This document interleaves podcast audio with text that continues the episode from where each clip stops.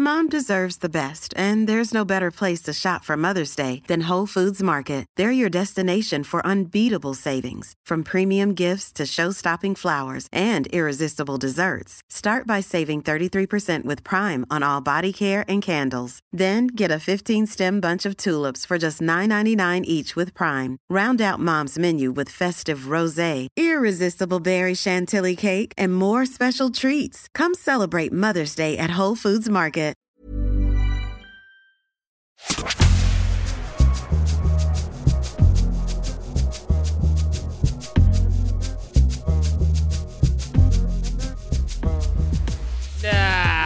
Hello, everybody. Hi.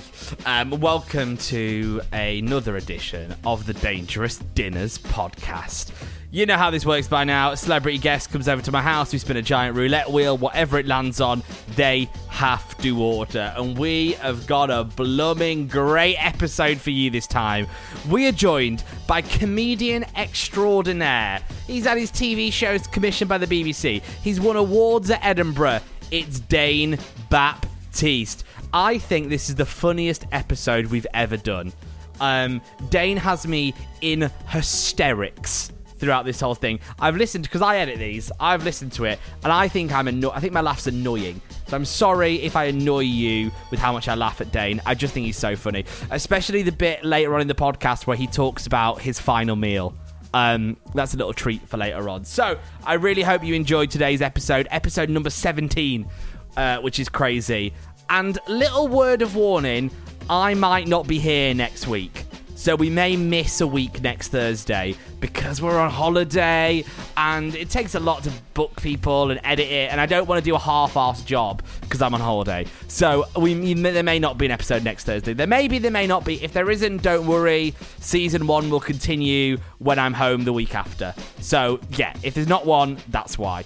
If you do like this podcast, please make sure you leave a rating and a review down below on Spotify and on iTunes. Make sure you subscribe so you don't miss anything. We're on YouTube and Twitter and Instagram and TikTok. Everything is there. This episode was filmed as well, so you can go and check it out. Today's guest is Dane Baptiste. The Dangerous Dinners podcast with your host, Tom Green. One celebrity guest, one spin of the roulette wheel, and a tour of the best and worst takeaways, which are delivering to us tonight. What will it land on? We let fate decide. Up for grabs today, we have the poorly reviewed Kansas Fried Chicken, everybody's favorite Lahore Karahi, if it all goes wrong, Pizza Palace. But before we do that, it's time to meet our celebrity guest. They're famous, they're funny, and they just arrived downstairs. It's time to bring them up. Please welcome. It's Dane Baptiste! How are you doing, man? I'm good. I don't really know how to cheer for myself. I find I find it very cringe-inducing to be like, "Yeah, it's me." Although you know, self-belief is important, but there's a there's a line. But I'm good. How are you? Yeah, I'm all right, man. I'm all right. We do kind of get a 50-50 split of the guests that will cheer themselves and the guests that are just a bit like, "This is quite awkward. I don't know what to do." Yeah, I, and I, I think I sit somewhere in between that. In that, like, I've learned to kind of, you know, make sure I help you with the steerage, but at the same time, not not dominate too much. First impressions Yeah. and all that. Well, thank you so much for doing the podcast. Firstly, Thank you for having me. It's uh, I mean, food, talking, can't beat it. I sort of find sometimes it feels weird that this is my job now. Is chatting with people and eating food, but I, I love it. I bloody love it. Listen, there's somewhere in the world where somebody would give their left fork to be able to do it do for a living. Relish it, we really we relish it. And you've been actually outside working today, which has only been available to us what for the last few days. You've actually been to Shoreditch House and doing some actual work. I have been, yeah, and I, I don't want to like you know try and uh, brag about the fact that I'm appearing to be industrious. It's just that I believe if I'm out of my house, then my pornography temptations are reduced by about ninety-seven point eight percent. And um, yeah, it's just, it's just nice to get out and travel and stuff, and uh, you know try and get the creative juices flowing again, try and get into some kind of routine. But no, I, I'm happy to be back outside, Tom. That's the main thing. That's one of the Soho House rules, isn't it? It's no cameras, don't ask for photos of people, and don't watch porn. pretty much. And you think, right, that like they wouldn't have to say don't watch porn, but history has taught us that they have to say it. And if I can educate as well as entertain on this podcast, can I just let the listeners know: do not watch pornography on your work laptop. Just don't do it. You don't know what's going to happen after post coital climax, and you forget to delete your history or delete your search bar or properly delete your search bar if you've got one in like in your uh, like you got two search bars. Just don't do it and maybe just use like maybe use like DuckDuckGo. Not that I'm trying to endorse any particular kind of search engine, but use one where Sure. you can't be tracked because you don't want to one cookies coming up. You don't want to be looking at here, guys. Here's the presentation. Just gonna get rid of this advert, and it's like for a big penis. So yeah, just avoid it entirely. Just avoid it. Hold on, is this coming from personal experience? Please say this has happened to you. Um, not myself directly, but I've been witness to somebody who's very, very clearly not understood that you know that work laptop will have to go back to the employer at some point. Um, let's just say that he was careless in his conduct, but very, very supportive of Keira Knightley. I can say no. And who isn't? Who isn't my guy? Who bloody isn't? this is I- true. This is true. Although I just between Bend It Like Beckham and Pirates of the Caribbean, never really elicited any kind of arousing feelings towards Keira Knightley. I think I admired her for her artistry a lot more than her Yeah. sexuality in that case. Not to say that she's not a sexual being; she most definitely is. But you know, Mm. when you're watching her swashbuckling, there's- I'm not really like, oh yeah, that's a nice bit of swash there. Yeah, it's not like, like the way she grabs that rope. Pretty, pretty handy with a cutlass. I always find it weird when have you ever seen someone I've seen this every now and again on the train where you'll like look over someone's shoulder and they're watching porn on the train. I've seen that in real life and I'm like, my god, mate, there's other places to do this. there are so many other places now you have you can kind of have that at your fingertips and you know i feel like if you can't wait until you are in private you might have a problem i, I, I Yeah. don't see it being that difficult for us to pass legislation so that pornography goes the way that smoking does there should be designated areas not to be done in public places and you know at some point you know it could where it could really affect your uh, ability to like you know breathe and exercise just like smoking so If you're just masturbating all the time, that would be a problem. Um, then you are the only, the second comedian we've had on this podcast, which is a joy for me because I love comedians. I love comedy. I sort of grew up watching comedians. And sort of in my job I'm not a comedian. Russell Kane who's on the podcast said I was a comedian and I'm not. I'm nowhere near funny enough as you guys. But how does it feel to be a comedian? Because they do attract that world attracts a certain type of person right? Yes, it most definitely does. There is very much a comedian's complex, and there's there's like I guess there's subgenres to that same complex, but I think most comedians have uh, a number of different uh, traits in common. Whether it's like you know seeming to thrive uh, on our own, and also I guess sometimes feeling like at the same time an immense connection to humanity through observations, but at the same time kind of a detachment, which I think is important for you to be able to make objective observations and also to explore darker recesses of our mind. So I think for most comedians, we're the kind of people that are willing to open doors to our mind that maybe people aren't as willing to open.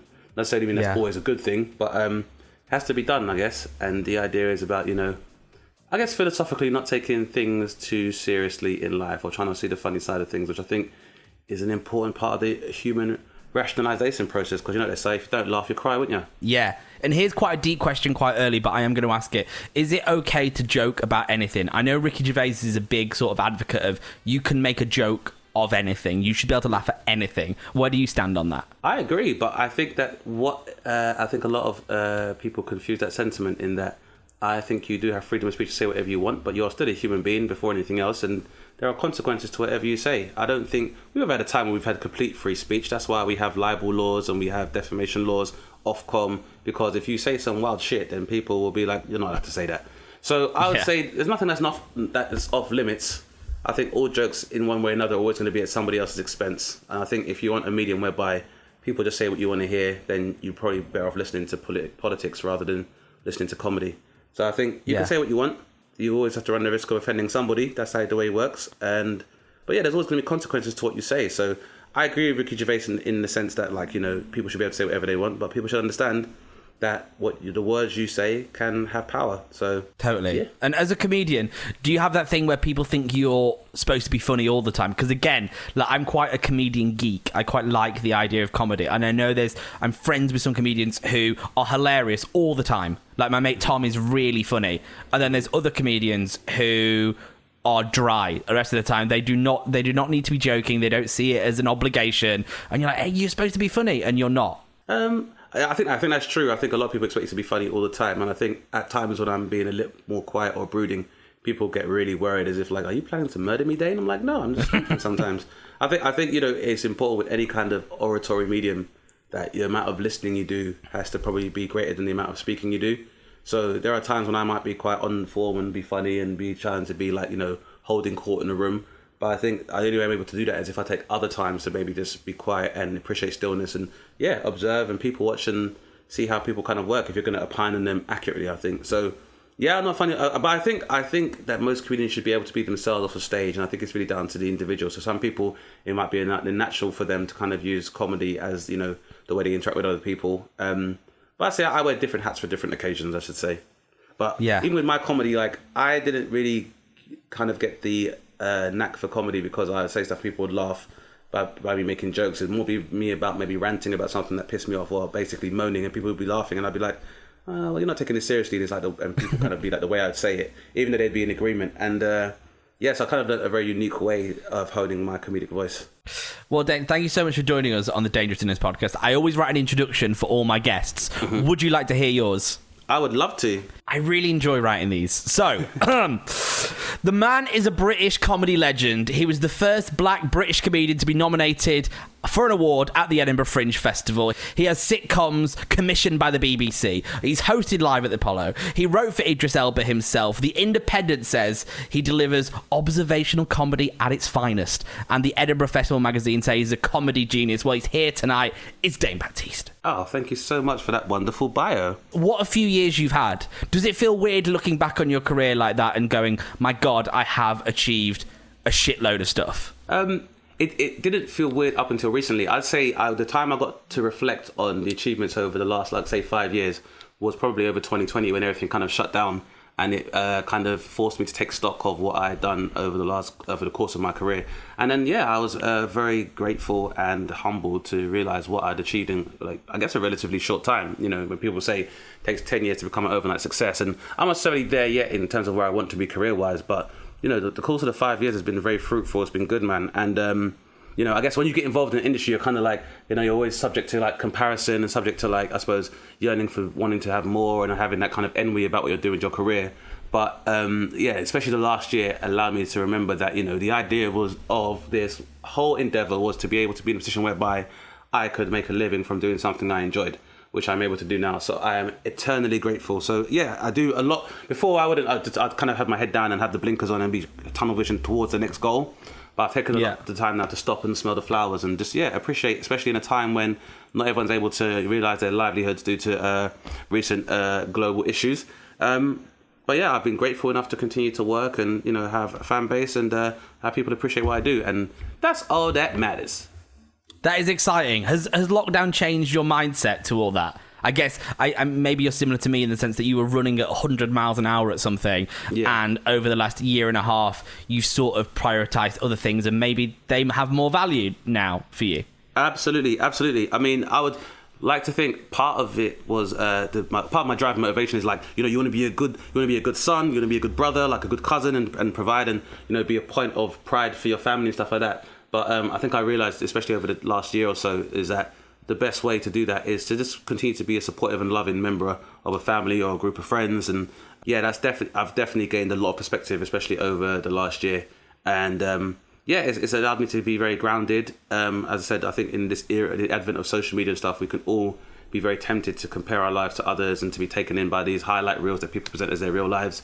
But yeah, I've been able to just take stock of what I have, and as I say, like you know, the main thing is that I'm able to make a living from doing something I enjoy. You know, on a large scale, I'm able to sometimes help out and take care of family and friends if I need to or want to.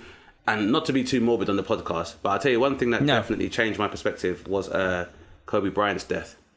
Because Yeah. that's somebody I would look at and be like, that guy has achieved in ways that I could only dream of and only aspire to. You know, not only being an accomplished athlete as well as do rapping and producing movies and basically, you know, being able to fulfill all of his creative aspirations, but also being like, you know, a loving father and, a, you know, as well as a husband. Yeah, it's just so tragically that can be taken away from you just like that. And, you know, I'd have argued that's somebody that was sitting at the top of the world. So it really kind of woke me up to realize that like as much as you can try and work to, to you know achieve all of your objectives you know none life is not promised to any of us. So rather Yeah. than me always being like what's the next goal? What's the next goal? I've kind of learned to take every day at a time enjoy that experience a negative day you can reflect on that keep it going. Uh, a wise woman once told me about um, the analogy was uh, tiger woods and i think it was the 11 paces thing Whereas like if you miss Right. a hole, rather than being like, oh, I missed it, it's like you got 11 paces until the next hole to get over it and get pissed off, and then it's time to start again. So Yeah. yeah, I think I- I've, I've tried to kind of t- take that mindset where it's like, you know, there are going to be pitfalls in what I do. You know, I think any creative, any person with their own aspirations could tell you for every yes, there are like 10 no's. But I've Sure. decided to kind of take those in my stride and, you know, over the course of time realize that this career has never had a clear trajectory and, you know, nothing happens at the same time. It's a marathon, not a race. Yeah, keep pace and, uh, you know, and be grateful for the people that are supporting you on this journey. So, yeah, it's, it's definitely allowed me to not take things too seriously, which is always supposed to be the philosophy of comedy in the first place. Well, tonight we can be grateful for really bad or really good takeaway, depending on how this bad boy behind me lands for you. So, this is the idea of the podcast. I've got a giant roulette wheel behind me. I'm going to spin it. Whatever it lands on is what you're going to be eating tonight. All right? All right. What would be a shocker for you? What don't you want this bad boy to land on? You know what, Tom? I'm just happy to eat something. I, I, that's what I put Okay. I, I want to. I want to avoid maybe something that hasn't like lactose and pork are the things that kind of set me off. So yeah, hopefully it's nothing that involves that. But just some Yeah. whatever, as long as you know, on the way out is not that much that as unpleasant as on the way in. so that's the kind of way to put it. Uh, Sure. The ratio should be. I want it to be more pleasant on the way in than the way out. So yeah. I get you. Milky pork would be bad for you if it landed yeah, on pork, that. pork, buttermilk pork would be bad for me. Yeah. Okay, The thing right, is, well, it- I say that, Tom, but the next time someone's cleaned it's going to go, mmm, buttermilk pork. That's, yeah, that could work. that sounds good. Right, I'm gonna I'm gonna give it a spin, and we're gonna find out what you're having for dinner tonight. All right. all right, all right. Okay, here we go.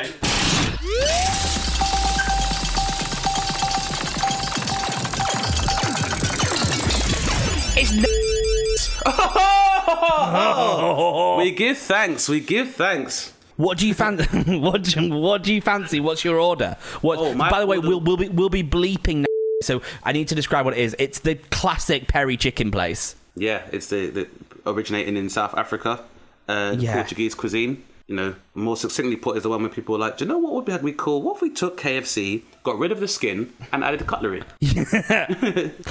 Right. What do you fancy, man? Oh, may I please have uh, chicken and pita? And you want it extra hot, yeah? No, I wish uh, medium, medium, please. let's, let's not risk it. How many? What sides? What's the sides order? Oh, I could I have some fries, just regular ones without the peri peri salt, just the regular fries. Yeah. And can I have that with um, macho peas, please? Yeah, man. Of course you can. Got to have something green. My heart was, my mind was saying, you know, my heart was saying coleslaw and or corn on the cob, but my mind was like, Yeah. have something green because blah blah blah. Boring rules. I always like to go for the chips and the garlic bread. I double carb. I like that. I really like that. Always, I always double carb. I'm gonna send you three chicken wings, extra hot. All right. Yes, please. And we will just vibe out how that feels later on the podcast. We'll vibe it out. Um, we'll just see how it feels, man. If we're getting on, we'll do it. If not, it'll never get mentioned again. Or we come back to the edit and we could add the additional suffering I go through when I'm cursing your name drinking a bottle of Pepto Bismol. Dude, this, this You to can- me, Tom Green! You can voice note me the next morning. I, I, I definitely Uh, will hold it right by my butt.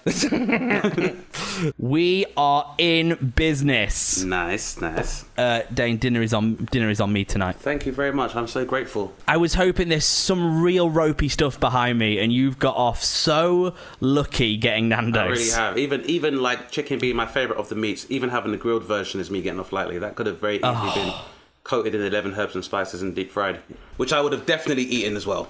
Pretty big on Kentucky fried chicken, Korean fried chicken, Kingston Yes. fried chicken, Kettering fried chicken. So, yeah. less big, less big. This is it, yeah. So all the all the postcode chicken gangs, I've, I've, I've, I've you know I've dabbled with all of them. Done them all. There is a fried chicken. This is one of my favorite things to get in America. And I'm going to Google it now. Fried chicken and mash restaurant. Popeyes. oh yeah, I know Ever have- Popeyes. Lu- Louisiana Kitchen. Of course, I know Popeyes. Chicken and shrimp. That is the best thing. Like that is me yeah. in my most happiest place Absolutely. with that and mash and gravy And and, comes just with a that's biscuit. me. Don't forget the It biscuits. does. yeah. Oh man, love the biscuits. They're my, my favorite. Biscuits a weird one as well because we don't really have anything like it in the UK. It's like a salty scone. Yeah, basically like a salty, fluffy scone. And guess this, Tom. I actually made it from scratch the other day. I got imported a box of Bisquick, which is like the mix. You add a bit of. Wow. I had to have non lactose free milk. and Yeah. you know mix that into a dough. Eight to twelve minutes, and you've got your own fresh biscuits fresh out of the oven. So Wow. I can now make my own homemade pop, homemade Popeyes because there's another place too called Sweet Chick, which is Right. uh, a restaurant chain that's co-founded by Nas. They do fried chicken, they do waffles, and get this, they got like five different flavors of butter, Tom, of butter. What the hell? I'm telling you. So that's how good that place is, and they, even they've even got a vegan option. Although if you go to a fried chicken restaurant for a vegan option, what you're doing is taking up the place of somebody that could actually enjoy that food, and you should be ashamed of yourself. Get the hell out of the restaurant, man. They should. Now like, we seriously, you- if you go to like Nando's, and I'm not saying obviously people should take into account or heed dietary requirements. I'm completely on board with that. But if you specifically Sure. choose a place like Nando's and then go, is there a vegan option? Someone should slap you with a menu and be like, do you see what this is at the top of this?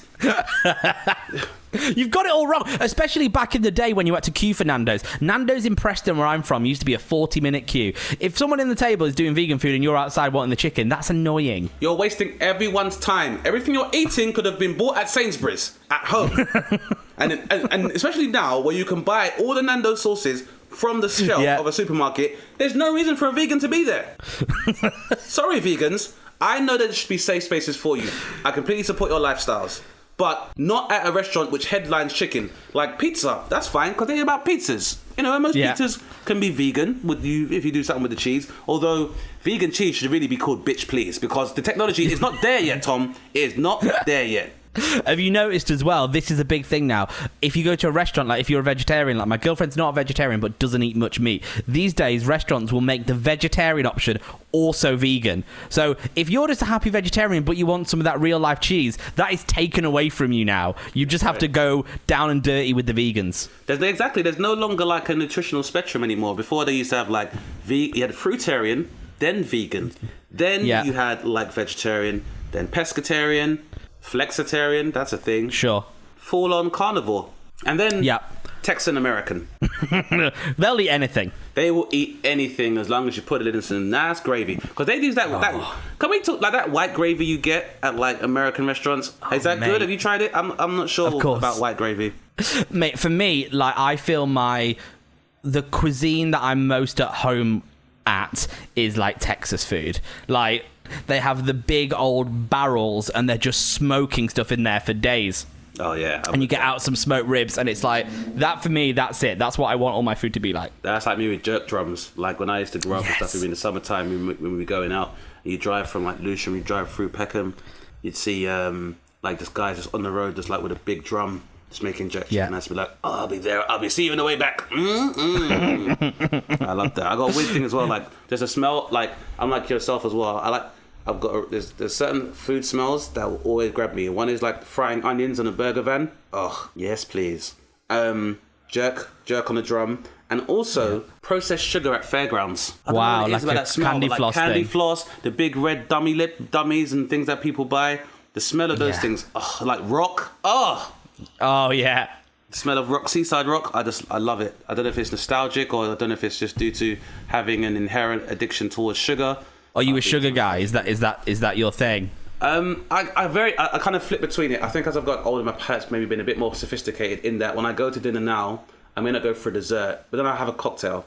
So I guess I am still Yeah. kind of like a sugar guy, but I'm just more mature with it. So rather than having an apple pie, I'll have like an appletini. My happy place is is pick a mix. Oh yeah. Although had a very bad experience many years ago in university, and I don't want to ruin this for you, so you might not want to listen to this because this might be like trying to find out that your favorite pop star has very little respect for women. But here goes.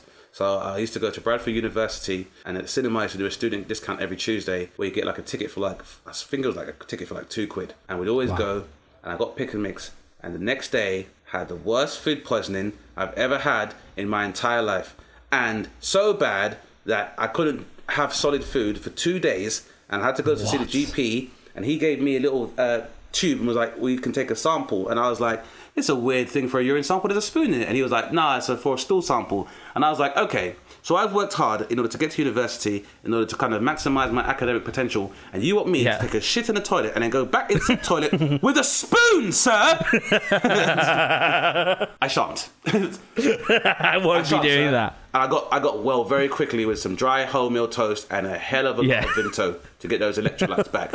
And I think it's just down to the fact that like because kids use pick and mix, and kids are disgusting. Dirty hands in, up in Dirty, there. grubby hands, touching the stuff. The big old uh, gelatin snakes. They're grabbing one. Mum's like, put that back Yeah. now. He's put it back. That's covered in disgustingness. The foam eggs are disgusting. The vampire teeth. You know, kids like those little the discs that dissolve. They're like little discs that dissolve. Like so now with pick and mix, I have to do a very long and extensive hygiene check before I partake. And, Oh. and now I got to go to like those old vintage pick and mix places, like you've seen, like you know, in like Liverpool Street in London, where they're like, we're like an old time sweet shop, and I'm just like, uh, it's just area's just very gentrified, but a quarter of rhubarb and custards, please. but yeah, I'm very big. on Ye old penny sweets. Yeah, ye old. Oh yeah, Yeah. exactly. Ye, I'm big on Yeah. ye old sweets, and I, I do. I still like penny sweets. I like pick and mix. I like Haribo's, but I find them too homogenous. Yeah, sure. Like Star Mix is cool, and there's like various and Tangfastics, but really, I want it all in there. I want them all. I want Tangfastics. Yeah. I want Star Mix. I want Strawbs. I want Vampire Teeth. I want Gummy Bears. I want them all. you know. I want, I want to taste the fucking rainbow Haribo. Dane, I'm really worried because we, this this interview series is supposed to cover your life, and we've done half an hour on pick and mix. But we're covering my life through food. So initially, my Yeah, first true, foray into true. food was like penny sweets, and those were delicious. Yeah. There was at one point that my local newsagent was selling bags of Skittles for 15 pence. I guess they were out of stock, and I was like, I'm gonna taste the whole freaking rainbow. Yeah, to man. the point where I think I almost had the worst migraine I've ever had, and pretty much went into a diabetic coma. And now I can't really eat Skittles, and that's really sad as well because I spend a lot of time in the states. And I don't know if your listeners know this. We have like one type of Skittles here in a red packet. There is a packet of Skittles in America for every day of the fucking week, right? there's the red original ones, there's the green tropical ones, there's the blue forest ones, there's a yellow tropical super mix, and then there's like a purple one. So You like, know why though? Why? Because over there, oh, over there, there is no law on the amount of sugar you can have in stuff. That's why if you go to America, you try the, you try Fanta in America, and then you try Fanta in London. Oh, it is not difference. the same There's a big drink. Difference. There's not. It is not the same drink at all. I and I've and I've tried. I, I mean, I prefer American Fanta to British Fanta, which should give you some insight onto how bad my sugar addiction is. Like people Yeah. over here, they're doing opioids. I'm straight heroin to- here, Tom. Straight heroin with the sweets. I'm playing the games. Like, do you remember when they tried to bring Mountain Dew to the UK? They've still not done it. The- I, I loved Mountain Dew growing up, right? And they were like, hey, we're going to do it in Britain. We're going to have British Mountain Dew. It was awful. It's not the same. We've only got one mountain, Tom, for a start. Ben Nevis. So people Sure. don't understand the concept of Mountain Dew in this country. But yeah, it never really took off. And I think even though there is some intersectionality between sweets and snacks when it comes to the British and America and our American relatives, I feel like there's certain things that just don't cross over. Like, for example, Americans are never going to get Vimto. They're not going to get Ribena. And it's sad to say, because how can you not get Ribena? But those are the facts. They don't get Ribena. They don't understand how dandelion and burdock works and why that's so delicious. They got their Yeah, own true. things. They got they got their Mountain Dews. They've got uh, Mr. Pibb. That's a thing as well. What? What's Yeah, that? P- I think it's like a off. It's like one of those uh, Dr Pepper derivatives. Right, yeah, yeah, yeah, yeah. Yeah, so it's like Mr. an offshoot of that. But I mean, can you trust a nation that eats Hershey's chocolate? No, you can't. You can't. You really can't, and it's really weird as well. So, and anyone who doesn't know, like, if you've ever eaten Hershey's, you may have been able to enjoy it and found one to two Hershey kisses quite palatable. But that's probably because you either have no sense of smell or you put it straight in your mouth while you were drunk. Because everyone knows that Hershey's chocolate smell like vomit, and Yeah. the reason for that, Tom, is because they all contain an anti-melting agent.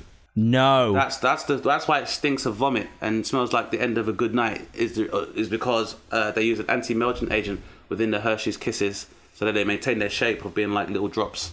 You've cracked the system. This is it, man. I don't just, Right. you know, I study this stuff. I study this stuff. I, I I got to, put, I got, I got to look at what I put in my body because you know, I was a big milkshake fan. Now I'm lactose intolerant. I'm having to rebuild my life one day at a time and find alternatives Yeah. to satisfy my sugar and my milk fix. People always like, "Hey, Dane, how come you don't smile in your photos? You're such a funny comedian." This is a face that grew up without ice cream. yeah. Mate, That's what killer. happened. To be fair, though, Alpro milk is okay. It's o- see, it's okay. It's all right.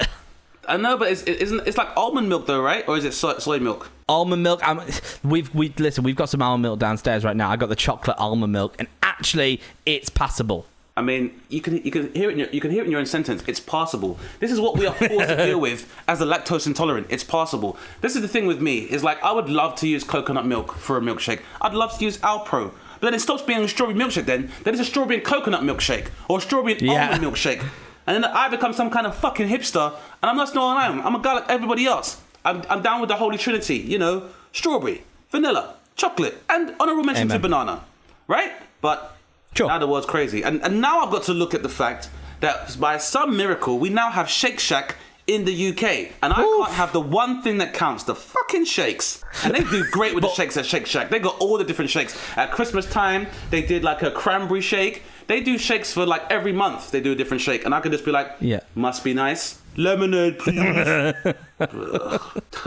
Yeah, but they, they when you add the shakes to a Five Guys or when you add a shake to a Shake Shack, that order goes from already beyond expensive to sell your liver on the black market levels. This is very true, to be fair. I mean, yeah, these places are not cheap. Like Five Guys, They're when you start man. getting into your toppings, it's not cheap. I mean, in Five Guys' defense, when you do ask for fries, they will give you the equivalent of seven potatoes in a bag. But there's way too many potatoes. Like it's almost as if like there's so much potatoes in an order of regular fries at Five Guys. It's like it might as well be called Go Fuck Yourself Island. It might as well. And a cup of Go Fuck Yourself Island. That's how much potatoes they use. There's so Yeah. many used, and then they give away these like they give you like peanuts as well for free, as if you're some kind of elephant. And it's like, are you giving these away because you're called Five Guys because that's the size that somebody would become if they keep eating this stuff? if so, that's fine. But just let me know. I'm okay stand. with it. How are you at In and Out Burger? I've only been once and I wasn't blown away. Everyone talks about it. Everyone, as soon as you get off that flight to LA, you need to go to your In and Out Burger. Yeah, and I went too. and it was absolutely passable, is how I would say. It was I think cool. I think Five it was Guys. cool. I, I think think it was Five Guys beats it. I think Shake Shack beats it. Easy every day of the week. Do you know what? I'm gonna, I hear that shout on Shake Shack. Yeah, Five Guys in terms of burger options are available. Like for me, In and Out Burger, the hard, the idea is that they got a few kind of like of their you can get like secret the secret passwords and there's like cheat codes to get special kind of burgers and stuff. Oh, is And it? I'm like, Right. why do I need to do this? I just want a burger. But yeah, they, they got secret things where you can ask for one where it's like use a particular type of relish or type of pickles or if it's a triple stack. And I'm just like, I think for In and Out Burger and for most of the chain restaurants in LA, they're- my enjoyment of them is always going to be limited by their serious, serious homeless problem. So it's really hard. Yeah, to true. Like In and Out Burger when people are like, please, I am starving. And I'm like, there really shouldn't be women in their 20s being homeless in California. I like In and Out Burger, I guess, because it reminds me to uh, pay it forward. So if I'm grabbing a burger, i got to grab for one for somebody else too. So True. I once bought a McDonald's for a homeless guy in Euston Station.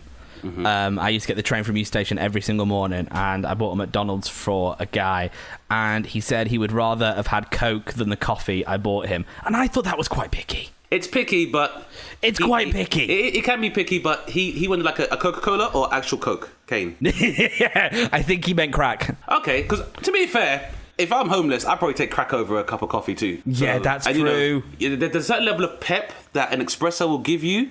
But when you're trying to do what you need to stay survive on the streets, you probably need a little Yeah. bit more than maybe a, a, a double shot of espresso. So uh, I've Yeah, even that sim- Starbucks triple is not the same as the rush of mainline crack, is it? Well, yeah, nowhere near the same. I mean, I don't really partake of Starbucks. Some people might be able to update you. Like, you know, I've seen a lot of women do really enjoy pumpkin spice lattes. So maybe the combination of those ingredients does produce the same effect as, like, you know, the purest, finest Colombian marching powder. So I Yeah. can tell you. I've, I've had something similar, though. I, I, um, I uh, offered a homeless man a drink, and he'd said he was teetotal, and I only had to admire it, really.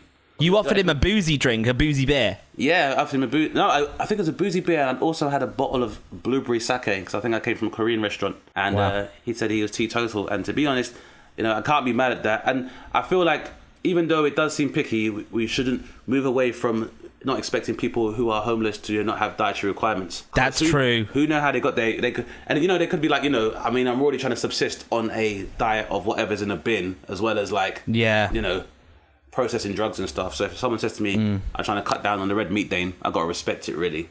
But though, that Um, being said, I would, in fact, I'm even going to make it a point on this podcast now that I don't ever want to get involved in politics, but I would like to pass a law like they have in France, where all restaurants uh, have to donate their leftover or wasted food to food banks or to the less fortunate.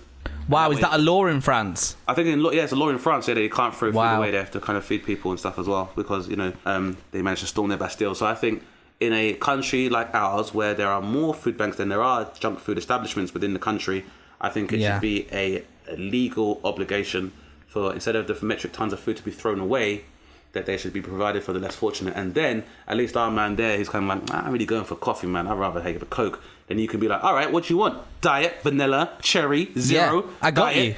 And then he's got no choice. Um, I want. I feel like we've got so into food, which is amazing. So we never end up talking about food on this podcast, which is always a real shame. But I want to. I want to talk about you for a minute, and I want to talk about your life and starting in comedy and growing up in South London, born and bred, right? Yep, yep. And, uh, How was that? How was growing up in the Big Smoke? It's been, I think, the Big Smoke. I think it's been, it was a very rewarding experience so far as being a mosaic of uh, different cultures and experiences, and I think that is always valuable just for any person to be able to take in uh, as much as they can. Uh, I suppose socially uh, outside of their own uh, echo chambers, comfort zones, etc., etc. So that was really good. Um, obviously, being in a industrialized metropolis, there are dangers. Um, so yeah, I, I, suppose, but I mean, I was very fortunate in the upbringing I had that I wasn't really exposed to too much danger growing up, and really a lot of the time it would come down to me making a choice whether it's like go with the crowd and maybe find yourself in a compromising position, or try and keep it straight and narrow. Uh, straight and narrow. I think I kind of found somewhere between that, as comedians tend to do. Is I maybe look at things from the opposite side and always try and think outside of the box. And uh, yeah, I've always wanted to be somebody where I'm like, you know, I do act locally as I did growing up, and uh, but at the same time, always thinking globally. So I've always tried to kind of, as while being uh, growing up in uh, South London, particularly in the Blue Borough. Blue Borough living was cool, but always looking to blue skies and being able to travel. What's that? What's Blue Borough living? I don't so know Blue that. Borough Living is a there's a there's a film called Blue Story, uh, which Right. can kind of depict what it was like growing up here. But um, yeah, it was an interesting place. Like Lewisham Borough is uh, based in Southeast London. A lot of luminaries from here. Maybe too many to mention, but yeah, growing up here, uh, postcode wise, we border uh, Southwark Borough, which is like Peckham and Camberwell. Uh, then Yeah. near, next to Lambeth, which is like Brixton, Stockwell. But postcode wise, Yeah. yeah. we were just right in the middle of all of these other places, and uh, yeah, everyone hated us. So that was uh, quite a thorny experience growing up. But yeah, I kind of made my way around it, and um, I'd say I, I enjoyed my childhood, man. I think um, as I'm a lot older now and have more time to kind of reflect on it, for the most part, it was pretty good. I think for me growing up, I would say the most difficult thing about growing up, and I think it's for all people, especially when they reach adolescence, is you know this point in which our lives where we tend to contextualize our lives along the lines of what culture we belong to, what race or what gender, what sexual orientation, and you mean I was fine. I, I I never felt adverse to speaking to people from other groups or other minority groups, but I feel my biggest existential crisis growing up as a teenager was kind of worrying what people thought about me, or or more about being what I thought people wanted me to be. And that was kind of like you know, there's a lot of cultural uh, influence in terms of like you know, you wanted to, like I said, wanted to be a good son, and you know, be a good example uh, to my community and stuff as well. But I think I learned over time that you know that doesn't necessarily mean you have to follow what people tell you or to adhere to the status quo. Um, so that was kind of the biggest lesson for me was rather really more about being who I wanted to be rather than what I thought I should be. What was the status quo? Like, what was the status quo? Well, I think it, it kind you? of varied. I think I think the main part is for most people, for the community I grew up in. I think most younger kids would have had aspirations to be working in uh, entertainment or the athletic athletic industry. So it was either you'd be a footballer or a musician or a presenter or actor. And funny enough, I kind of had the whole disposition of, do you know those uh, conservative evangelical preachers who are like, gay marriage is wrong, and then you find that they got a boyfriend for like seven years. Like, I was one of those guys. I was like, we can't all be entertainers. We can't all be entertainers. Some of us have to walk in the, in the boardrooms and blah blah blah blah blah, and we can't blah blah blah blah blah blah blah. And I was, you know, like, you know, I would have. Chuka Umunna before it was Chuka Umunna. I was like in a suit being like, now God, blah, blah, blah, blah, blah. But inside I was kind of like, I fucking love comedy. I love making jokes and having fun. It's my armor, it's my crutch. I use it for everything. So, yeah. Can I talk about uh, comedy as a crutch? Because I find that very interesting. A lot of comedians. Did you joke about things that maybe inside you really wanted? So, like, if there was a girl you really fancy, you just sort of joke about the idea about fancying them, so you wouldn't hurt yourself if you didn't get what you wanted. I, that definitely rings true with me. I think partially, but I think what I would do more is that I would try to re- endear myself to somebody I liked by doing comedy rather than openly expressing any romantic intentions, which Yeah. is good because people laugh, but it means that people don't take your advances seriously. So when I would like make jokes with people, like, oh, "Dang, it's so funny," and then I'd be like, "Actually like it," she'd be like, "Taking a piss." So be like, Yeah, yeah, yeah. it's worked- too well, if nothing else. and, I, and also, I realized that like comedy can make some people find it very intimidating, and I think again it's because of the fact that like as an adolescent when you're trying to grow into adulthood, there is a large basis for comparison and stuff, and I think the way some people deal with that is by you know ridiculing one another or you know just basically exhibiting all the behavior you see on social media today. Uh, hashtag Yeah. be kind.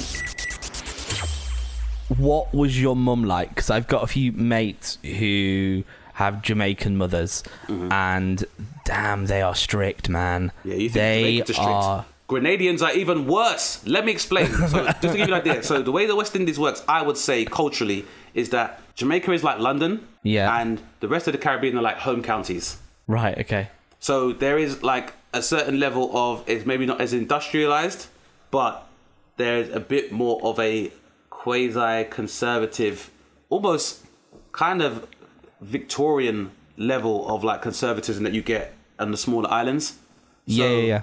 My mum, like, I think I've seen my mum drink ten times in my life, and I'm sure like there's been maybe half of it is maybe glasses of champagne offered to her at a wedding, and the other half have been like glass of port at Christmas. Uh, Yeah. Neither of my parents smoke. Um, they rarely swear. I don't think my dad has ever missed a day of work in his entire life. Um, Yes. Like my parents do not even steal. They won't even. They won't even chip their. The most. The most they've ever done was have a chipped cable box, and that's the most they've ever done. But like, they are. They're, they're, but my parents are really, really straight laced. They're so straight laced. It's kind of like if I was to bring home like a someone else's wallet and stuff with cash, they'd be like, take it to the fucking police station. Yeah.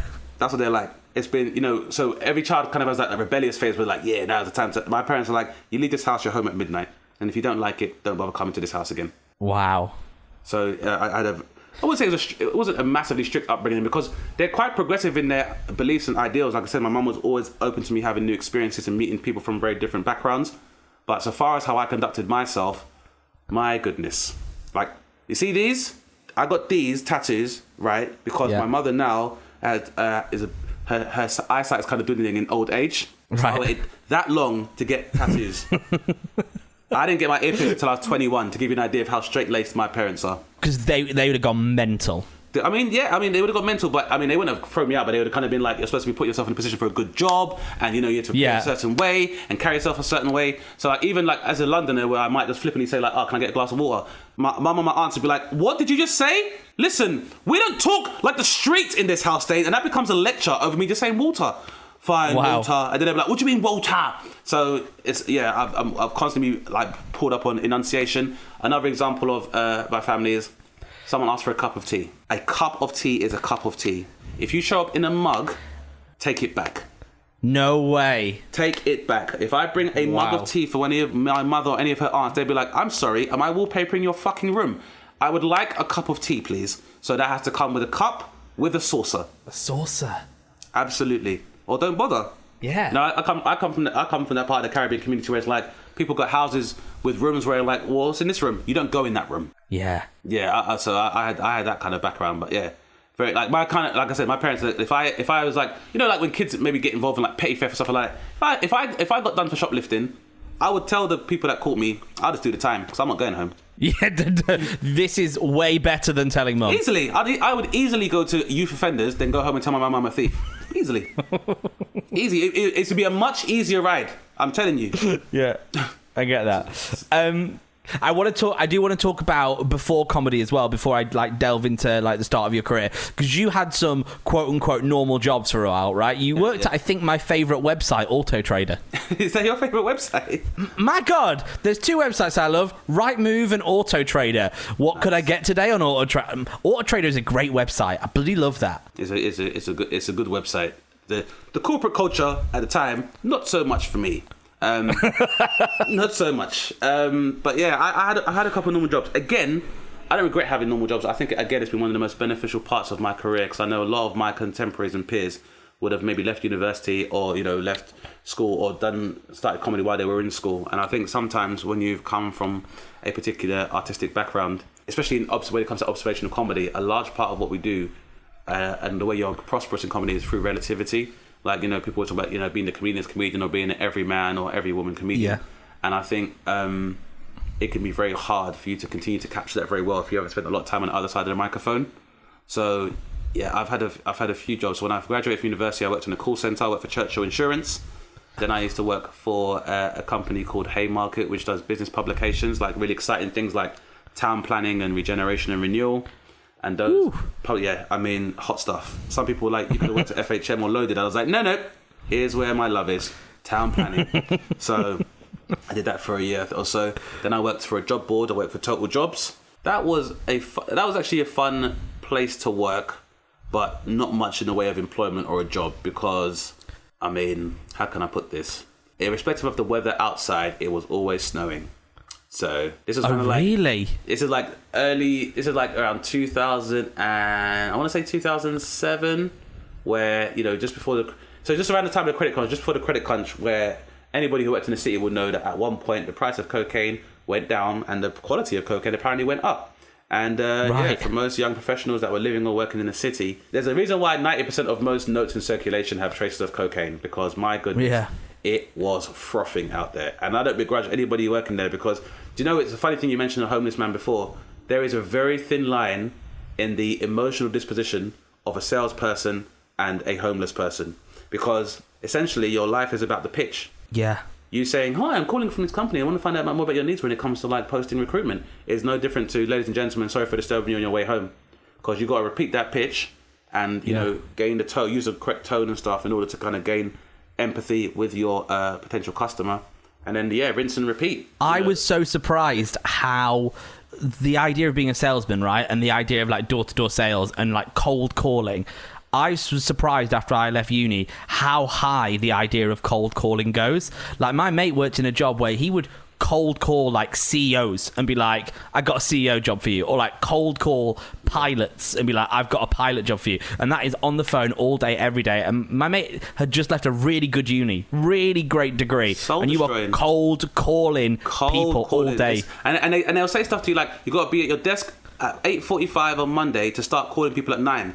And it's like, that idea, there's just no human nuance to that. Like, because even if you are a CEO, you come in on a, on a Monday morning at 9 o'clock, the last thing you want is someone calling you being like, can I speak to you about your advertising, Reg? Like, you get the fuck Yeah. off my phone. Can I get some coffee first, please? Or some crack before I start this job? Can I, get my, can I just get my crack, please? Let's go. secretary, where's my crack? Like, you know. So I feel like kind of like the whole sales thing, it, it, it just hit me where I was kind of like, I don't really see what longevity can possibly be in this thing because uh, to anybody working in sales, and not that I'm judging you for solidarity, and I respect what you do, but just remember that there is no, there are no statues of any salesmen that sit in any office. No one's ever going to Yeah. be like, well, many years ago, our friend Edward here hit the target of 70k, and then we retired What him because he was so cool, and we retired his tie. Yeah, he's a legend. No one's ever going to be like, right, guys, get on these phones. And remember, we're doing this for Edward. All right. That's never happened. So, yeah, your only reward for hitting that target is for is that they'll ask you to do it again next year with a slightly increased, tar- incrementally increased target. So, So hold on, hold on. When you worked in this sales place, people were doing cocaine in the day, all day. sometimes, Wow. these, I mean, and I can't stress enough. These are good people. I like these people. Yeah, no, no, of course, people. of course. These, these are good people, but uh, yeah, I think, as I said, I feel like when you're doing something as repetitive as getting on the phone and doing the same repetitive, monotonous thing, the tedium after a, a, a while can just destroy you. So people need to have a drink to pick them up at lunchtime or have a little bump to keep them going. If you do well, for a lot of people, like doing sales can be very lucrative and in some ways can be very easy money and that can be very addictive. But I think you do need the drugs as well in order to kind of keep you going. You know, um, you could look at them as performance enhancing drugs. Sure. Yeah. at that way. Yeah. So that's how people got through it. But uh, for me, it was kind of like I just don't understand why you'd commit your mind and body this much to a, a job like this. I watch people get promoted from my department into like another department, and they be like, things have changed now. Now I'm like a senior manager, and it's like, don't look like it's changed. You're still on the phones making phone calls, just that the the patch that you're working on has changed somewhat. So, you know, Yeah. you, and you start to see how like just the mindset of somebody that's a part of the system, how they have to work, and like I said, people are having to use some kind of drug or recreational drug in order for them to relieve the tedium. And then also on everyone's screensaver, you can work out what their motivation is and what's pushing them to stay on the hamster wheel. So it'd either be somebody who would have a screensaver of their wedding, or you know, one of their kids, or their family, or the last holiday they went on with their partner. And again, I was just kind of like, I just don't want to have to be put myself in a position whereby I lose the best part of my vitality and intelligence and you know potential like professional ingenuity you know uh, on a phone my whole life just because you know, I've, I've got somebody pregnant. That's such a sad idea that you would take drugs and be on the phone, and then that that idea, that image of your screensaver being what you actually want from this, is Yeah. quite poignant, isn't it? having to, yeah, having to do that for like your kid and stuff, and, and it's sad because it's, it's, it's, so it's noble and it's respectable and it's something I totally Of understand. course. And definitely the sentiment I had prior to like actually taking a step of you know doing comedy, but I think even then there's the longevity in that as well because you know if 42% of marriages end in divorce, how much can you invest in that as an idea to keep you doing this, or you know one day your children will be of an age where they have their own independence, their own ideas and dreams, and I imagine most people when they look at their kids, they want the best for their children. And you know what? I guess there was one point where I'm kind of like, at what point does a parent have to?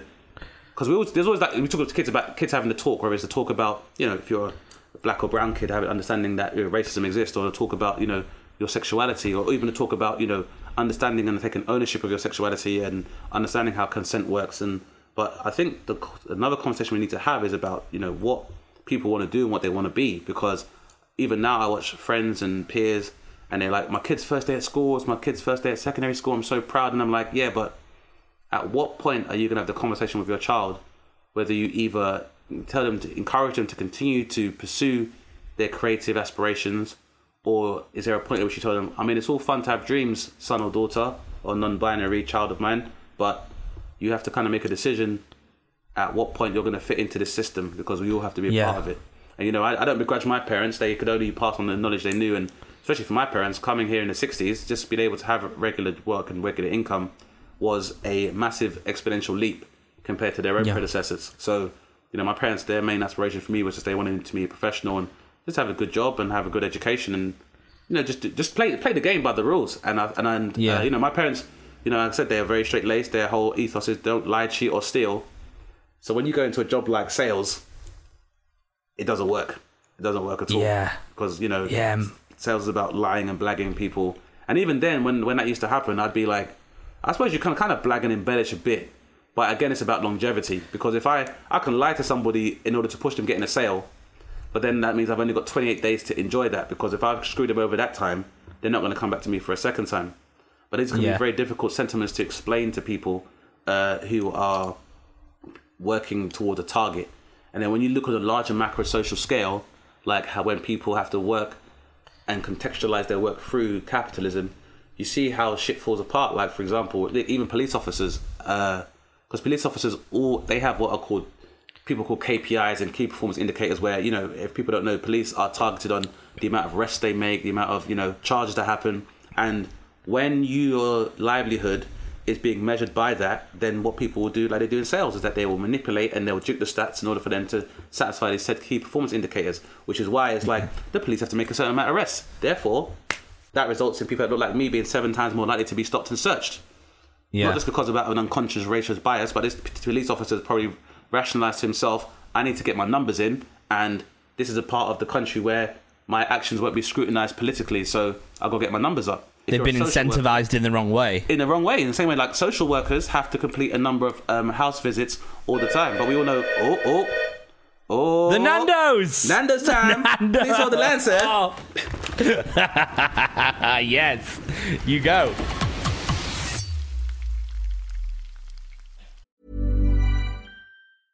Ready to pop the question? The jewelers at BlueNile.com have got sparkle down to a science with beautiful lab grown diamonds worthy of your most brilliant moments. Their lab grown diamonds are independently graded and guaranteed identical to natural diamonds, and they're ready to ship to your door. Go to BlueNile.com and use promo code LISTEN to get $50 off your purchase of $500 or more. That's code LISTEN at BlueNile.com for $50 off. BlueNile.com code LISTEN. Mom deserves the best, and there's no better place to shop for Mother's Day than Whole Foods Market. They're your destination for unbeatable savings, from premium gifts to show-stopping flowers and irresistible desserts. Start by saving 33% with Prime on all body care and candles. Then get a 15-stem bunch of tulips for just $9.99 each with Prime. Round out Mom's menu with festive rosé, irresistible berry chantilly cake, and more special treats. Come celebrate Mother's Day at Whole Foods Market. Oh, look at that. Fun times beginning. Also, um, while I'm just going back to food, I just want to again, again educate as well as entertain. Yeah. Condiments are your friends, ladies and gentlemen, and members of the non-binary community. Condiments are your friend. Amen. So I've got uh, the garlic sauce as well. Oh wow, what a! I'm jealous, man. The idea of the podcast was supposed to be I eat and the guest eat, but because of doing it social distance, it was too confusing for me to get food as well. So it ends up being like a weird video where I just watch you eat. That's okay. I'm going to make is it as fine. tantalising as possible. So Dane, talk us through it. You got the chicken pitta with medium with the wings on the side. Chicken pizza medium with the wings on the side. Uh, and also the macho peas, just to get my green stuff in. Got Avian Yes. legumes and uh, macho peas. They're pretty nice as far as peas go. They are. I've never been a mushy peas person, but macho peas definitely all day, every day. You throw that mint in there, and it just really works. And now extra hot Um, wings. Oh goodness me, these smell volcanic. Are you going to try one? I'm gonna try one, Tom. Yeah, But you know, if anything happens to me, it happened on your podcast, buddy. yeah. Send me the voice note. Okay. Yep, they're pretty hot. Yeah, they're hot, man, aren't they? Yeah. oh, that's my also my secret Caribbean shame that I was never particularly good with spicy food. I've got better as I've got older. Me too. Me too. I actually had a friend of mine who's also a fellow comedian. His name is Nabil Abdul Rashid, and he's a big cooking and food fan. And he introduced me to Nigerian food at a lovely restaurant in uh, Norbury. And basically, I had like a tasting menu where I was sweating profusely through the entire sitting. and the food was great, but I was dripping with sweat. And I think Yeah, it's hot. I don't know what the culinary equivalent is of a hymen, but he removed my mouth hymen. So, Sure. Yeah, yeah. My mouth hymen's gone now, so I can handle spicy food to an extent. Now we're here. This does bring us to the food section of the podcast, which we added this section into the podcast because so many other guests we didn't even touch on food. Where it doesn't really feel like me and you've left food for the whole chat, which is good. But I want to ask you the questions anyway.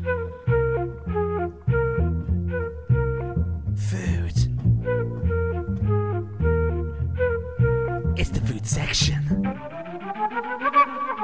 Food. So, welcome to the food section. Question one is: You're in jail for a crime we can't talk about, and unfortunately, Dane, it's it's the old death penalty for you, my man. So, you've been served a last meal, starter, main, dessert. What you having?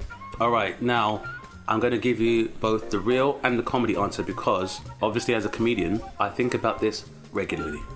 Yeah. So when the governor comes down that Green and he's like, "Well, well, well, Dane Baptiste." Starter, what's your entree? What's your main course? And what's your dessert? I'll say it for. Uh, I think for a starter, I'll start with your wife's pussy. Then for a main course will be your grandmother's, and then I think I'll finish with your mama because she's the sweetest. Take me to the chair.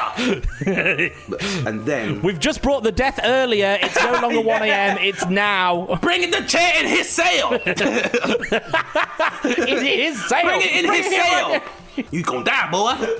Not before I taste this pussy, Borden. Yeah, so that's what I would, my answer would be, just due to the penal industrial complex being very, very unjust.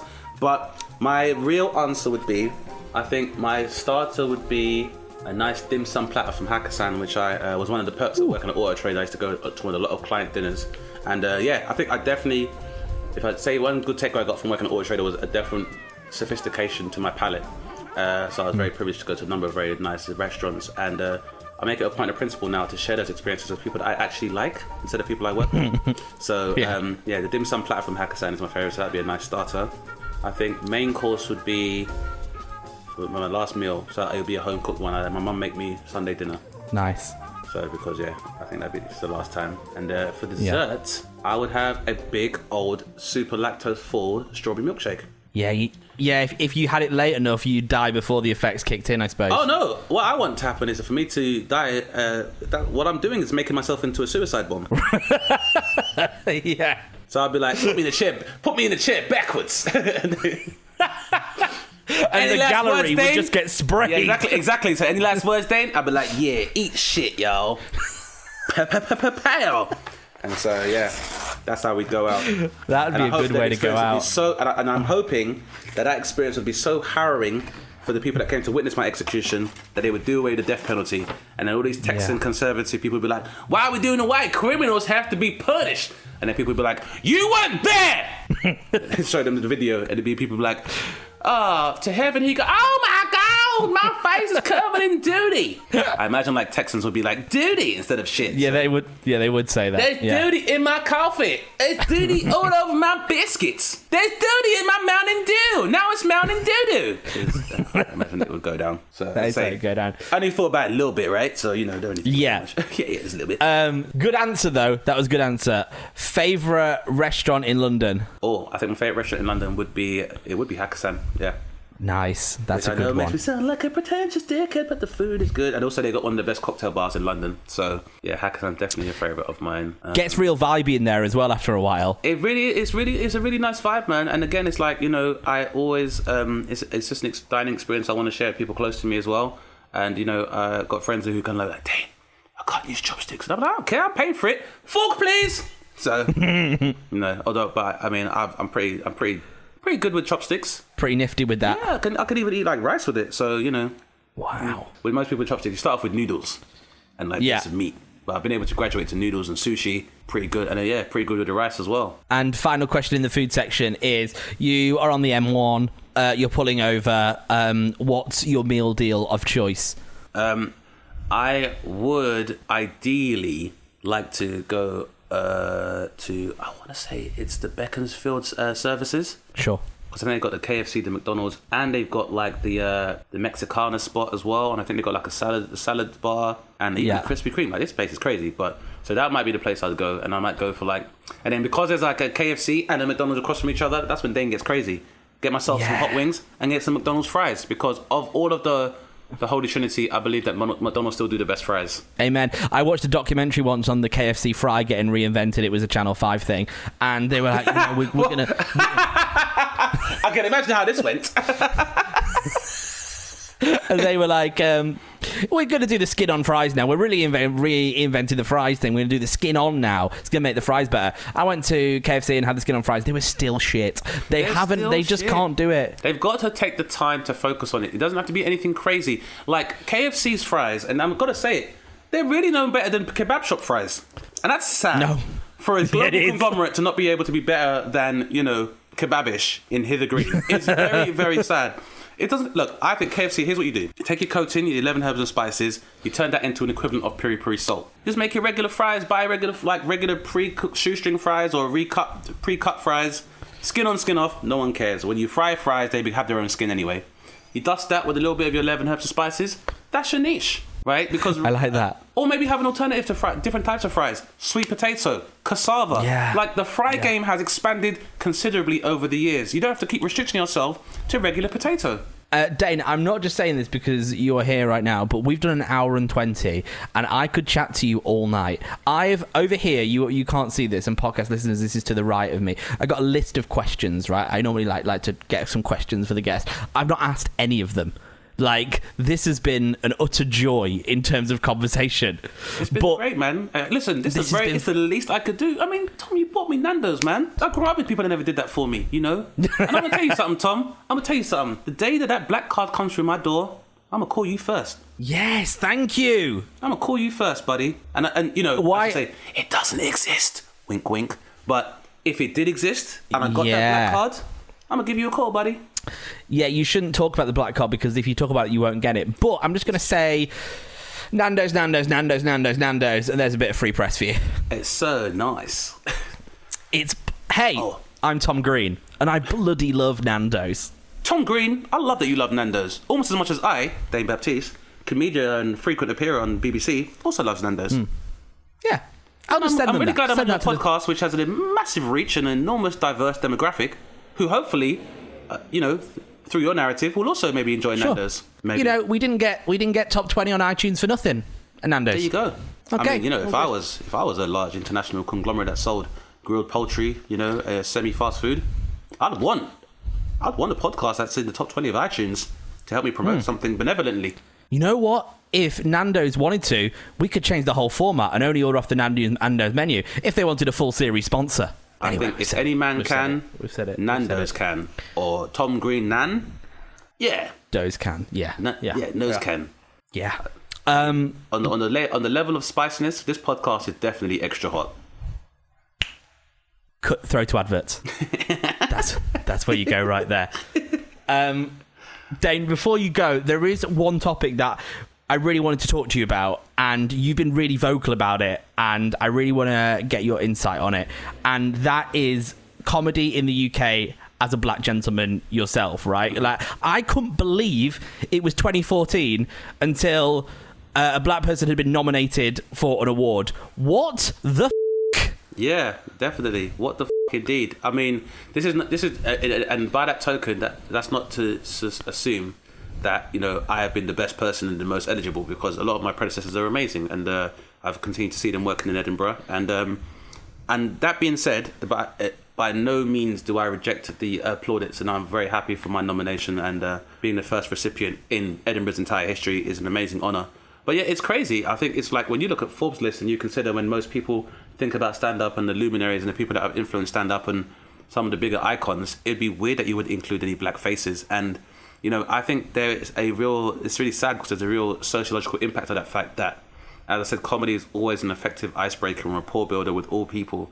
And I think one of the ways we always try and deconstruct any kind of tension between groups is. Um, even to an extent when we have like stereotypes and people cite those it is an attempt of using comedy for people to kind of process you know interaction with other groups but i found you know especially growing up in south east london as a black british male the way you know i grew up in the early noughties where following like the kind of breakup of yugoslavia had a large influx of albanian and kosovans uh, you know uh, during uh, somalian civil war a lot of somalians moving into south london and stuff as well and you know you'd meet guys at football and you exchange the banter and this is how we come to slowly learn about one another's cultures and i think Mm. you know, we live in a country where you know there's no it's no secret, it's no issue the fact that we live in a predominantly white country, um, where there are some people who seldom see people of the other races. The thing about that is then they have to kind of subsist on what they see on mainstream media to form their perception of other groups.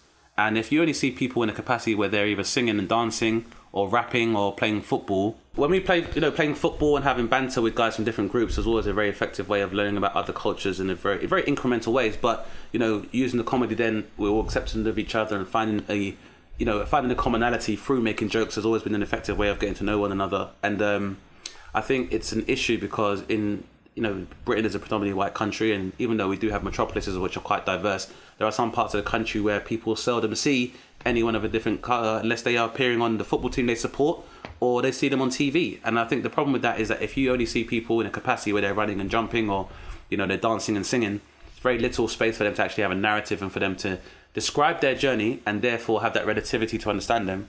Um, and then the only time we tend to discuss race in the UK tends to be from a point of contention and anger. And you know, if you as as a comedian and trying to place myself in other people's shoes, if I am a white person living in you know bumfuck nowhere upon Avon, and anytime I see black people on TV, they're pissed off before I even know who they are. And also, the only time I hear them talking about things is with regards to race. Obviously, it's going to become a learned behavior that the only time I can speak to a black person is if I'm referencing their race as well. So I've had this very awkward conversation with people that are just trying so hard to rapport build or break the ice, and they'll be like, "Oh, hi, uh, that was a really good set. Uh, uh, you know, uh, I work with a guy called Byron from Jamaica. He works in my building site, and it's like people feel they have to qualify Yeah. whatever aspect of their life involves some blackness before they can begin a conversation, which is not what you need to do, people. We can talk about the weather too. Like the rain falls on my head the same way it falls on yours.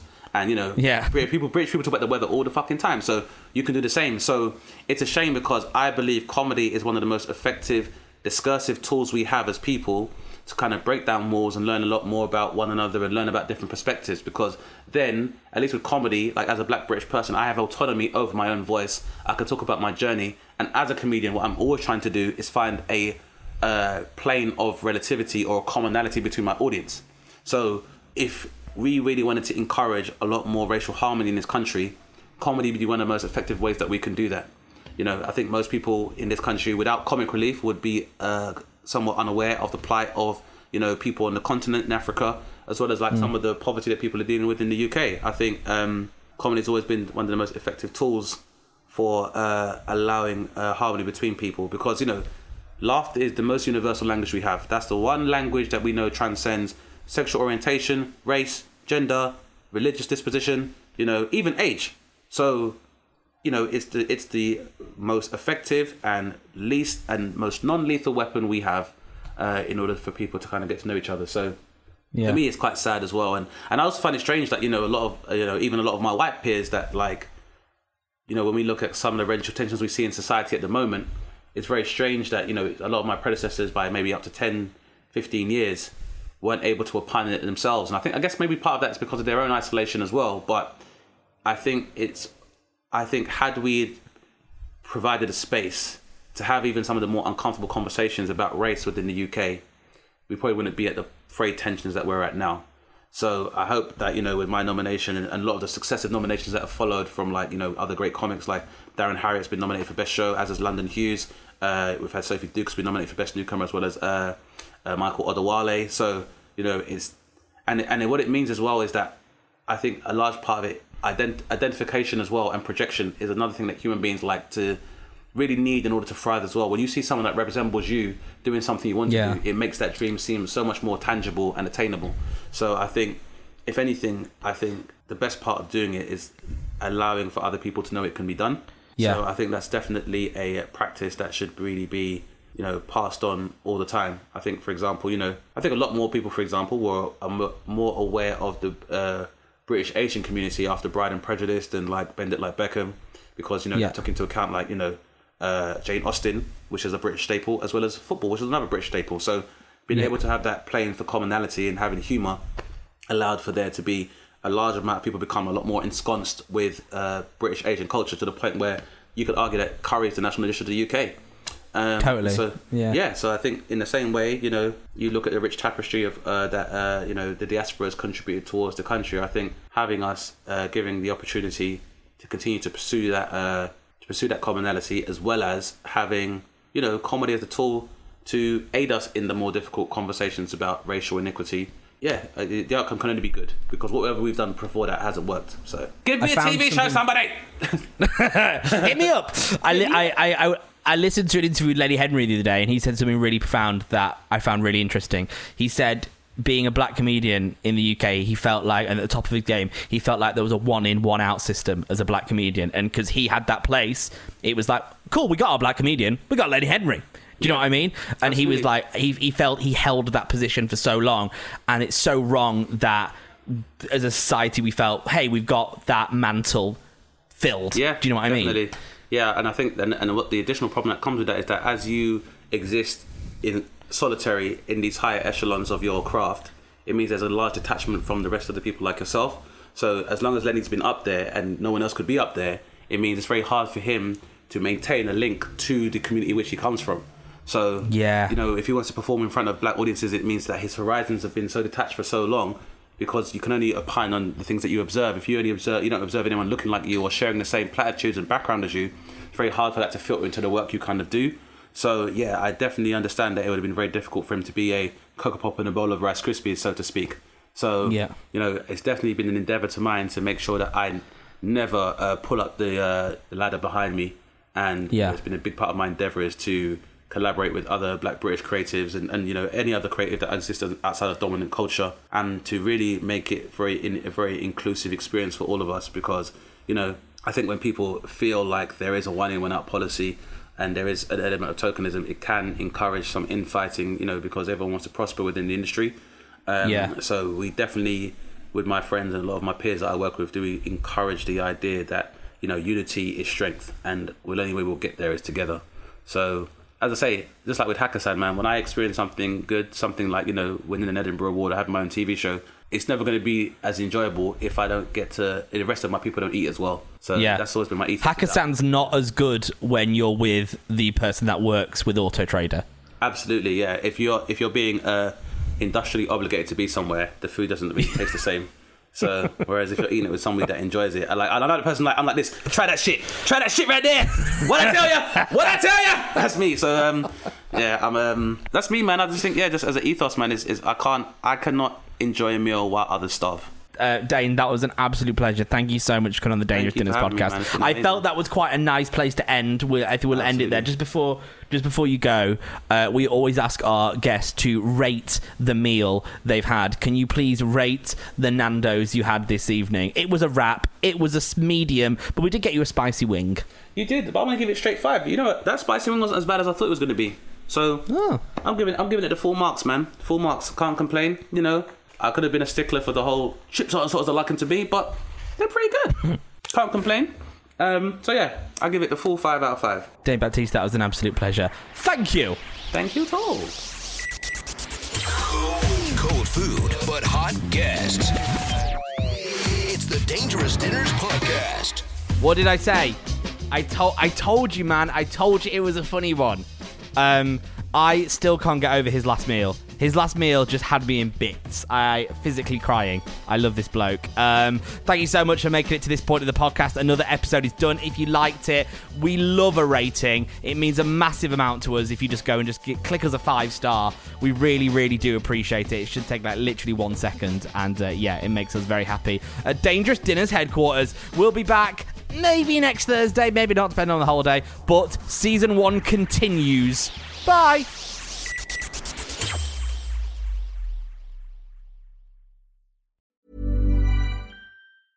Mom deserves the best, and there's no better place to shop for Mother's Day than Whole Foods Market. They're your destination for unbeatable savings, from premium gifts to show-stopping flowers and irresistible desserts. Start by saving 33% with Prime on all body care and candles. Then get a 15-stem bunch of tulips for just $9.99 each with Prime. Round out Mom's menu with festive rosé, irresistible berry chantilly cake, and more special treats. Come celebrate Mother's Day at Whole Foods Market.